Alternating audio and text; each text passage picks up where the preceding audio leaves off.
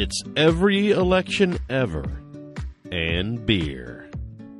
Hey, We're back. how are you? I tell you what, good professor, how are you today? Going, fellas? Eddie Zipper, you're back. Matt Webb, I'm here. he is here. The good lawyer. I don't know if that Comic Yeah. relief is all I do. And thanks for asking. I'm fine too. Yeah, we don't care. Nobody cares. So it's the election of 1856. yes. Ooh. And Eddie just said it's a it's a marathon election for Well, I such mean- a for such a bad president. you know, I was actually excited about this because we are experiencing some very similar phenomena in today's modern politics. A, a major realignment. The realignments. a major realignment. That's what I hear. This is one of the most major realignment elections in all of American history. Something to look forward to. No pressure, right? Just like what Scott's drinking. I mean, people. I wish people could guess what Scott, what beer Scott is having tonight. I'm gonna give you one guess, Eddie. What what beer Scott's having tonight? Is it brewed in St. Louis? No, no. Uh, well, It probably I is. don't know. What that? I don't know. Where, where do you find Or? Milwaukee? Yeah. one of the two. It's Miller Lite. Come on. wow. How you've not picked up a sponsorship, I, I have not figured out. I'm going hardcore for this, man. You need one of those like NASCAR suits with the, with Miller Lite on your gut. Milwaukee, Wisconsin. You having one of your Just homemade beers, Eddie? I do not have a homemade beer. This time I have an Abita Lounging Iguanas Hazy IPA. Abita always has like the best names for their beers. This beer is so good. This is based on a pina colada, so it has coconut and pineapple flavor to it. What in the world? It's delicious. Matt, is that you? It's delicious if you like pina coladas. I got it. Matt, do you like pina coladas? Hold on. That's that's Do you like taking walks in the rain or what? That's from that's from Dirty Work, right? With If you like pina colada play an ass kicking song. and getting caught in the rain, if you're not into yoga, Awesome movie scene. if you have half a brain, If you guys don't know what we're talking about, go if watch you it. like making love at midnight Thanks, Eddie. I appreciate this. I in the dunes of the. Cape. We're not getting a word in. Uh, so I was in Nashville last week. I stopped by Southern Grist Brewing Company. Try that again. Southern Grist Brewing Company. There you go. This one is called Boil the Ocean. It's not seafood flavored though, which is kind of scared me at first. Holy smokes! How could you miss with that one? It's because of the sea salt. It's sour ale with tangerine and sea salt. That's my kind of beer too. okay. Eddie and I. I got Eddie's back tonight. He's moved on. He's moved on from from ciders to sours. Shut up, Eddie. Let's get into this election because it's so important. Eddie, take it away. The election of 1856 is a great test for measuring which pundits on your 24 hour news channel are worth their salt and which ones are full of crap. Okay. Because during the 2016 election, they will bring on all these experts and that and they would say, is this the most vitriolic election in American history? And all the experts would say, yes, I've there's never been one like this before. It's the most baddest election there's ever been in all of the history of America. But that is not true. The worst, most vitriolic, most violent election in American history is this one. It is the election of 1856. There is no argument to be made that anything in the 21st or 20th century matches this election. Well, the first thing I see when I do research on this on this election is that it was a three-way election, which backs up and reinforces my theory that nothing ever good comes from a three-way. it sounds like a hell of an idea in the moment, and then it just goes all to crap. especially if you bring it up. Don't do that, Scott. no matter what runs through your head in the moment, It's like, kill it. So Kill I was thinking, honey. yeah. Anything that starts out with that, I'm going to go ahead and tell you. Just drop it. Don't even don't even go past that. All right, so the election of 1856 is a realignment election. Like I said, these are the big ones. Yep. throughout American history, the political parties have worked very hard to get Northerners and Southerners on board with their party. That's been what we've seen from the very beginning. If you uh, if your presidential candidate is from Virginia, you pick a vice presidential candidate from Massachusetts because you always want to keep the Southerners happy and you always want to keep the Northerners happy. That's how it's been from day one. Yeah, it's geographic. So we have parties that are created for that. There are Northern Whigs and there are Southern Whigs.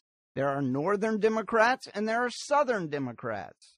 And in fact, American history, up until this point in the election of 1856, is nothing but a long string of compromises between the North and the South in order to keep the Union together. Specifically, of course, those are compromises on the issue of slavery. How far back do we have to go to find the first compromise on slavery to keep all the states together? God, it's got to be one of the, f- the first two, right? Uh, I mean, honestly, it was when we were putting the union together. Yeah, you have to go all the way back to 1776. That's where we get the first compromise to keep everybody. There's not even in America yet. Wow. There's not even uh, independence hasn't been declared yet. So what happens? The Congressional Congress puts together a committee on independency to draft a declaration of independency. And they give the job to Thomas Jefferson. So what does Jefferson do? He goes, he writes the original draft of the Declaration of Independence. And in the original draft, when he said all men were created equal and that everyone was entitled to the natural rights of life, liberty, and the pursuit of happiness, he actually meant everyone. Which is why he included in his list of abuses the King of Great Britain had committed against the colonists, he included slavery Mm. as one of those abuses. He has waged cruel war against human nature itself, violating its most sacred rights of life and liberty in the persons of a distant people who never offended him, captivating and carrying them into slavery in another hemisphere, or to incur miserable death in their transportation thither. This piratical warfare, the opprobrium of infidel powers, is the warfare of the Christian king of Great Britain. Determined to keep open a market where men should be bought and sold, he has prostituted his negative for suppressing every legislative attempt to prohibit or to restrain this execrable commerce. There's a lot in there about that. I'm going to guess he didn't get a uh, a holiday card from the King of Britain after this. I mean, that is true of the Declaration of Independence, but the King of Britain never saw this version of the Declaration of Independence because Congress would not pass this. They're like, whoa, whoa, whoa.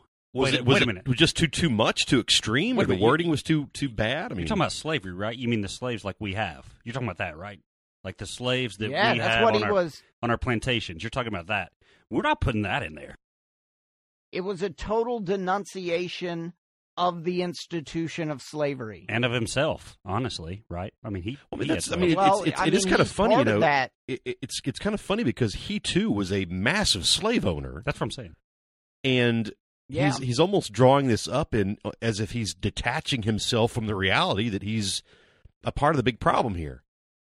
he's blaming the institution and he knows that it's wrong as they all do you know but that's how institutional evils work Yes. That there are people who are a part of them and know that they're evil but it's just the way of life that they've come into and they make themselves okay with it but i guess jefferson figures uh, this is a philosophical document about freedom.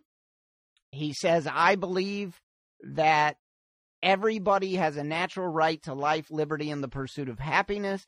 and he is unwilling to do the easy thing, which is to be hypocritical and be like, well, except for these people. Let me ask you a question.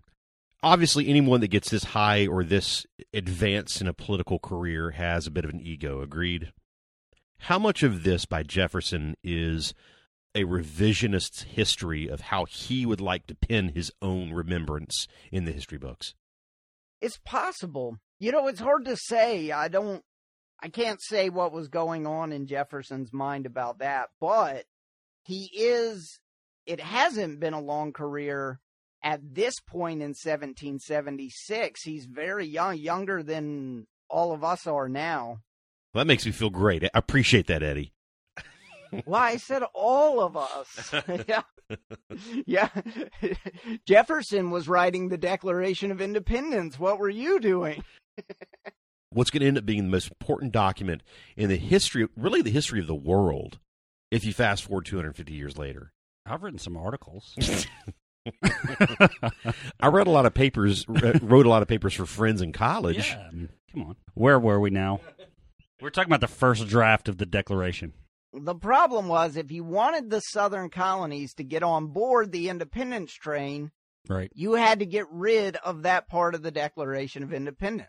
And that's why it doesn't appear in the draft that was actually approved by the Continental Congress and it doesn't appear in the Declaration of Independence as we know it today. That was the first compromise. And it's going to be all compromising after that. So that's before America even declares independence. Already, they're having to compromise on this issue of slavery to keep the South involved. Next is the Constitution. They want the South to be a part of a union of the states. The South doesn't want to be a part of it because they're worried that it will get rid of slavery. So we come up with the three fifths compromise, and the South gets on board. You know what's crazy to me, Eddie, is the fact that they knew of the delicate nature of the issue of slavery in 1776, but it took from 1776 to 1859, 18, 1860 to actually do anything about it and it took a war, took the bloodiest war in our history to to really do anything about it. I mean, it's to me that's the it's it's the it is the quintessential ex- example of why you shouldn't kick the can on an important issue as long as they did because it, it wiped out you know a generation of brothers. I spent a lot of time thinking about about what could have been done. How can you create the United States and not kick the can down the road on this issue? They were just stuck. They wanted the South on board, and they just didn't see any other way to do it but to continually compromise on this issue over and over.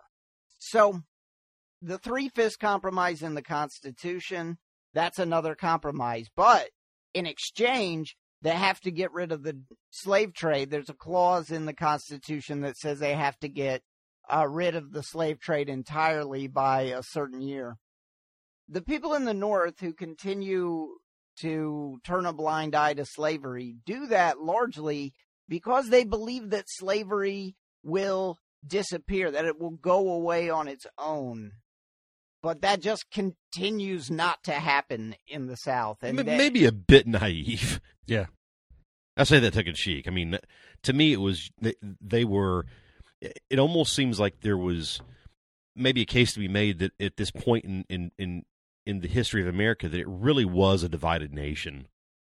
You know, there was uh, two dramatically different ideologies of how a nation should be ran, how how the populace should live, and you know, it was just out of sight, out of mind for these Northerners. It was wildly naive. I mean, if it hadn't been, then what they thought was going to happen would have happened you know, there are things you can compromise on. An institutional evil like slavery, you just got you just have to go all in and you have to say, you know what, we're we're getting rid of it. We're getting rid of it. We don't care what you say. But it was so hard because they gave the South so much political power with that three fifths compromise that they constantly couldn't do the things that needed to be done in order to get rid of it from the federal government. Yeah.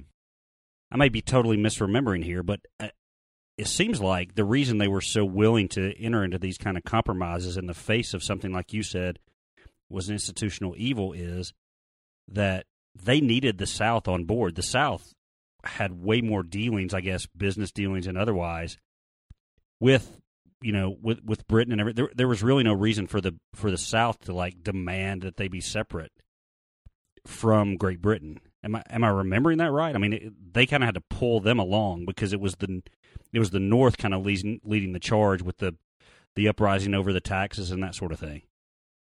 The South cared more about slavery than they did about independence. If it meant losing slavery, they would prefer to stay with Great Britain. Yeah.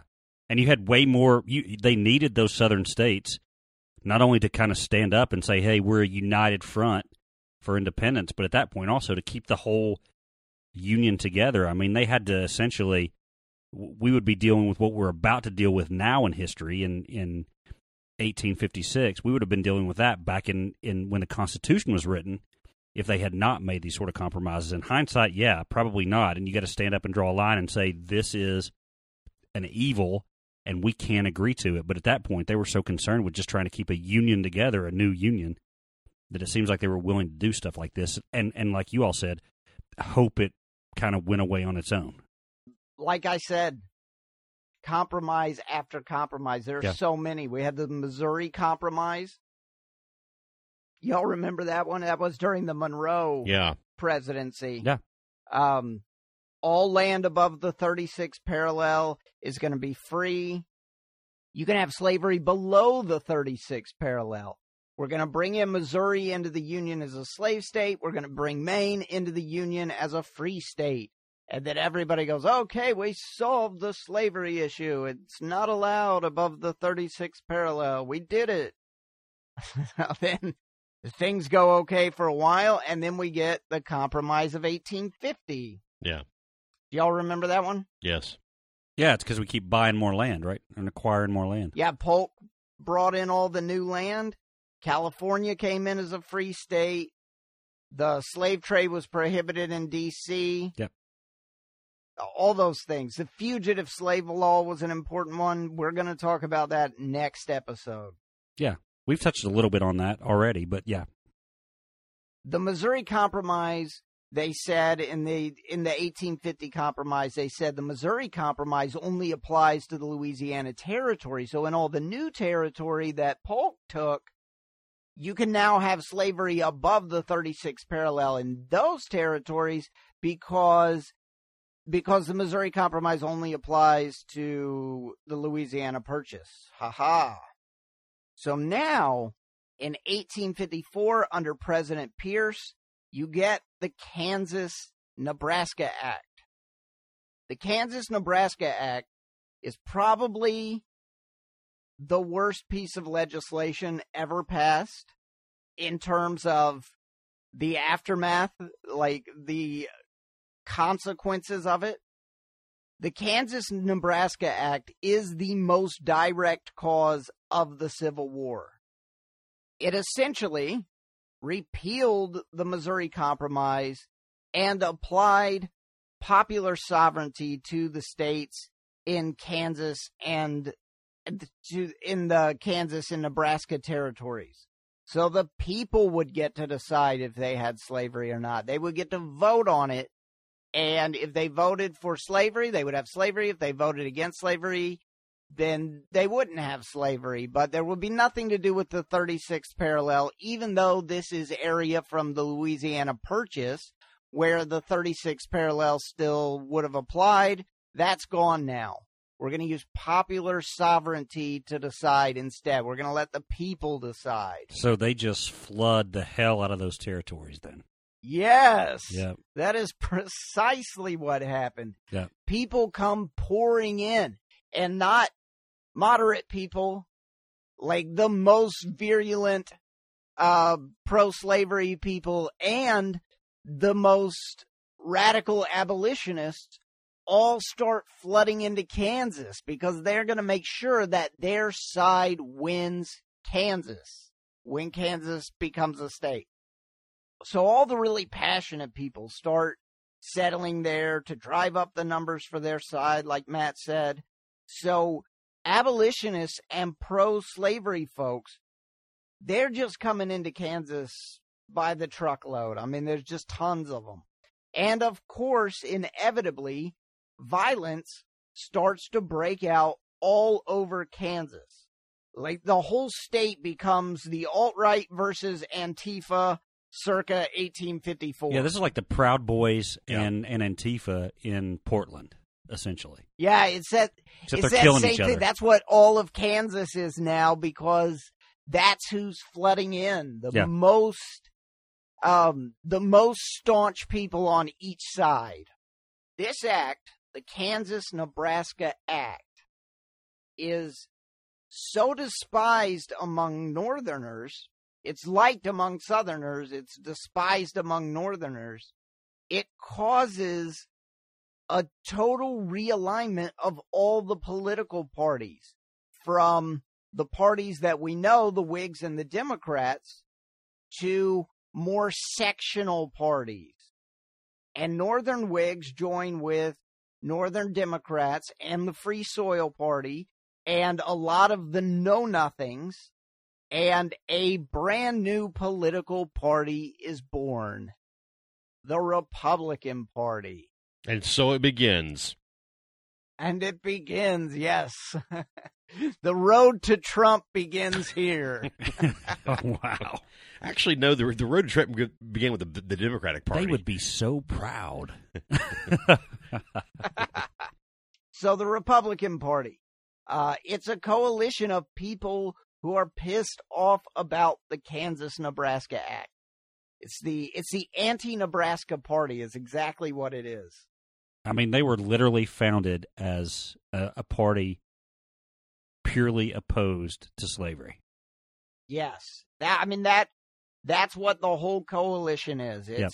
people against slavery. The senator who's responsible for putting the popular sovereignty thing into the Kansas Nebraska Act is a guy named and you've heard of him before, Stephen Douglas.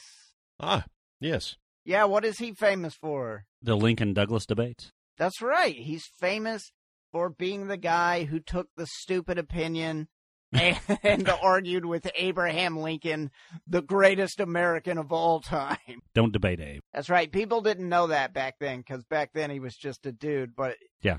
If you were alive now, you would know that. You would you would not argue with him. He would get away with all kinds of things.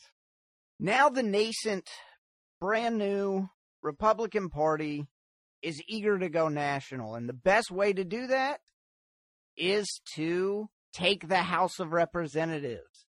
Like there are all these parties in the House of Representatives. Nobody has a clear majority. So what do we do? Let's take the speakership. It will be a national party. We'll control the House of Representatives. But it was no easy task. There was a lot of coalition building.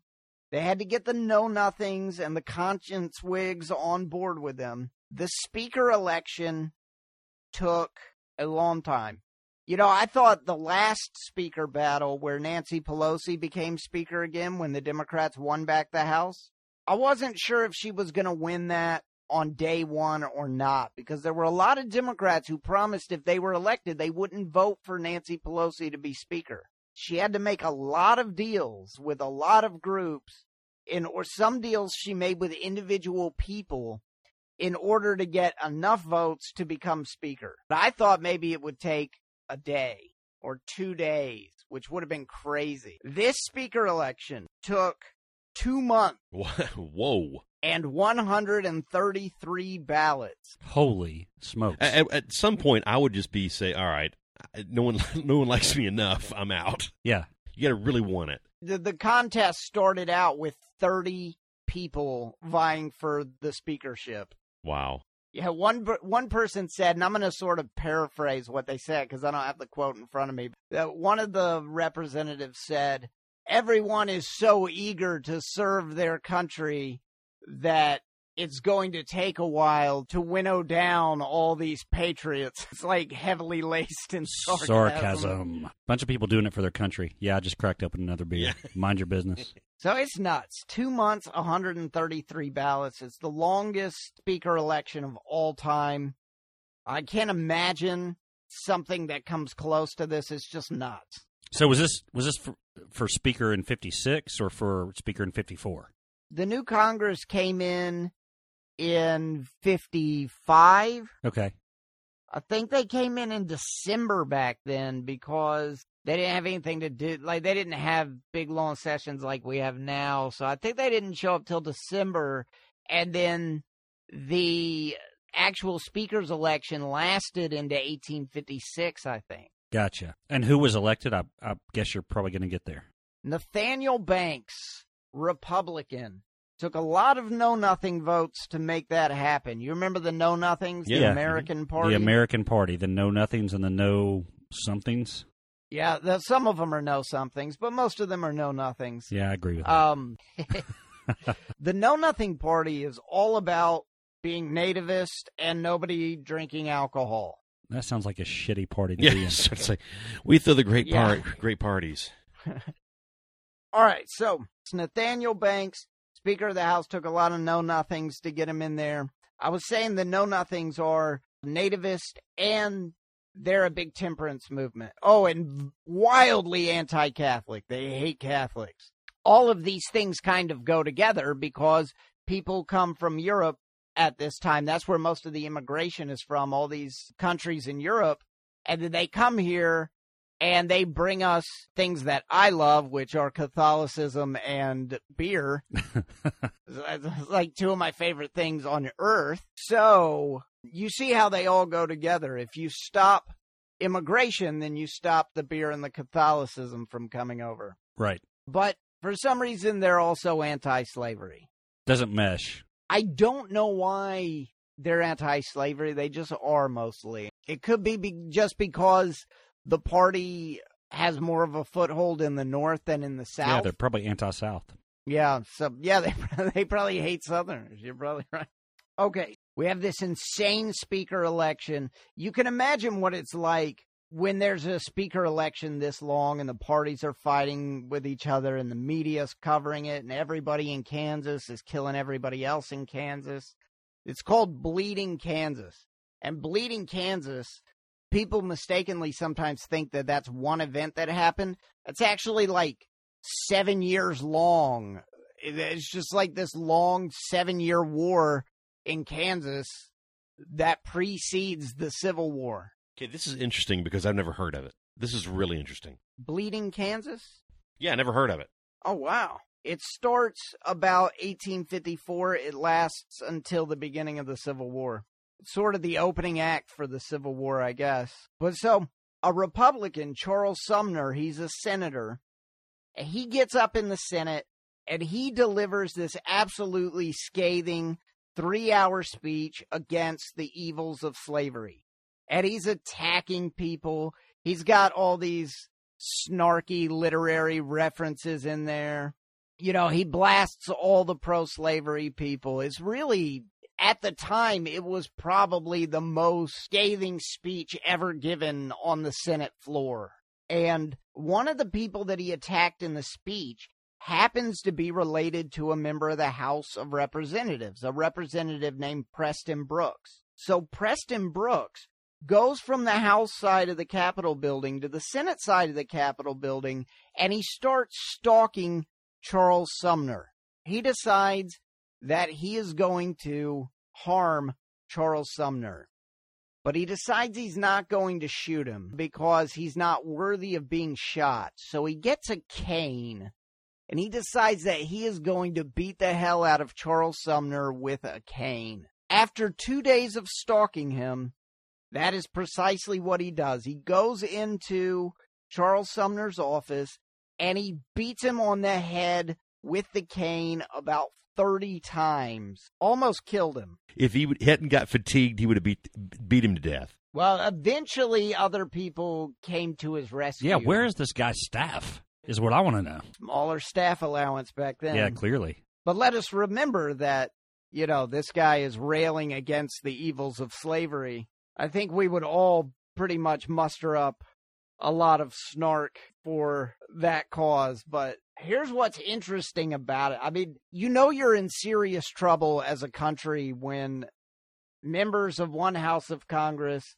are determined to kill members of the other house over things that they said. You know what I'm saying? Yeah. Right. Brooks, Representative Brooks, was arrested and convicted, but he didn't get a prison sentence. He just got fined like $300. And a resolution was put forth to expel him from the House of Representatives. But it failed Oh. to get enough votes. Can you imagine, like, I mean, just an absolute flogging goes down, and the person doesn't even get expelled from Congress. Now, who was voting on this? So the House was voting on this, right? To whether or not to expel him. Yeah, to expel a member of the House or Senate, if they're a senator, it takes two thirds of the Senate to expel them. If they're a representative, it takes two thirds of the House of Representatives to expel them. Yeah, and think about how many ballots you had just to elect a speaker. You know, you had no real coalitions in in the House. You definitely didn't have two thirds to go against one party of either side, probably. I mean, you would presume that everybody could get behind expelling somebody who stalked a senator for two days and then beat the hell out of him. Yeah, But he actually became a hero in the South. yeah, because there's. I mean, those people are pissed that they're talking about how bad slave owners are. You know. Okay, let me think of somebody in Congress I don't like, Alexandria Ocasio Cortez. If my favorite senator went over to the House and beat up Alexandria Ocasio Cortez, I would want them expelled from the Senate. Yes. and arrested and everything else. Absolutely. Yeah, even if it was somebody I really liked, it's not okay. you know, it's it's not okay. I want I want them to win with their words. Yeah. after the attack on Sumner, John Brown, you have to understand there's basically a war going on in Kansas right now. So this uh, radical abolitionist named John Brown and his crew ended up murdering five pro-slavery settlers in Kansas with swords. With Wow. swords. Yeah, with swords. Gruesome. You can just see that we're past the tipping point of being able to come back from all these compromises that we've made to kind of keep slavery intact, right? There's Yeah. no there's no compromise at this point and things are actually going to come to a head. There's no avoiding it anymore. Yeah. James Buchanan has a plan. Ugh, I but bet, I bet it's not great. going to be a very good one. All right, so we've got three parties that are going to run in the presidential election. We got the Republican Party, we have the Democratic Party, we have the American Party, aka the Know Nothings. The Know Nothings actually, at their convention, nominate Millard Fillmore. He's back. Yes, he's back. He's a know nothing now. The Democratic convention becomes crazy. It takes several days. Uh, the Democratic Party has a choice between incumbent Franklin Pierce and a doughface named James Buchanan. Uh, Stephen Douglas is also one of the top choices. Pierce is in bad shape politically, even though he would be the incumbent president he's in bad shape politically because he's the one who signed the Kansas Nebraska Act and then basically sat on the sidelines while Kansas became a war zone. So everybody is pissed off at him in the whole country. Plus he has a drinking problem. Oh yeah, he has a severe, severe drinking problem. Uh, so Pierce does not get renominated. It took 17 ballots, but in the end, 10 Cent Jimmy wins the nomination. So uh, then the Republicans have theirs. It takes a lot of ballots too, but they end up with John Fremont, famous explorer. It's weird that we haven't even talked about the candidates yet. And John Fremont has to be a trivia question because I I think most people are not going to be able to say that was the first presidential candidate for the Republican Party. He's a real interesting guy too. You know what he was before he was a politician? Explorer. Yes. How'd you know wow, that? someone is googling. Kiss my yes, you're right. Am I going to be the one that has to say this or not? Come on now. Come on. Eddie already said it. You already said Oh, it. did about I? Two minutes. Yes, he did. no, no, he didn't. I am Check the smart. I I, am so. smart. I am smart. Okay. I'm leaving in the part where Eddie said it twice. they call him the Pathfinder. Uh, as a explorer, he he created all these uh, new paths to all these new territories. As a politician, he blazed the trail for Abraham Lincoln to come in in 1860 and win as the Republican candidate. By the way, he also looks like the Geico caveman. He really does. Go look it up. He does. I'm sure we'll we'll see um, uh, a meme to that effect on our Twitter page. We're working on it as a, as we speak right now. Nice. All right, so let's see here. Talked about that.